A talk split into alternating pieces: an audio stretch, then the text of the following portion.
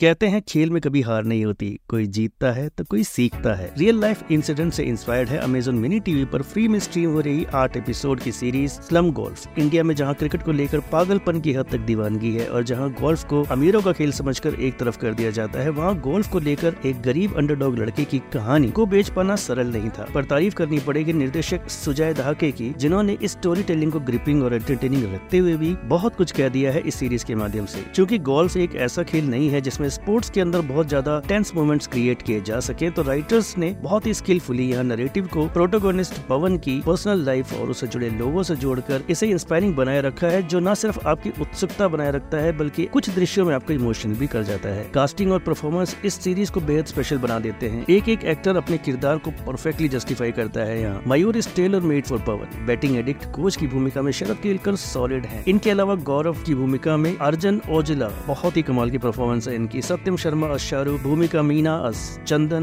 बेल्लारी विराज अस आरुषि, शिवाजी, वाइचल अस दिनेश और सुमित सचदेवा सहित बाकी भी सभी छोटे बड़ी भूमिकाओं में दिखे कलाकार। आपको सीरीज़ खत्म होने के बाद भी लंबे समय तक याद रह जाएँगे। यहाँ तक की पवन की बचपन के रोल के लिए चुना गया बच्चा भी इतना परफेक्टली कास्ट किया गया है की आपको सचमुच नन्ना पवन ही लगेगा। म्यूज़िक में एक नया एक्सपेरिमेंट किया गया है जो आपको देख कर ही बेहतर समझ में आएगा। स्लम गोल्फ श्योरली एक मस्ट वॉच है, जिससे फ़िल्म की बात की रेटिंग रहेगी फोर स्टार्स की।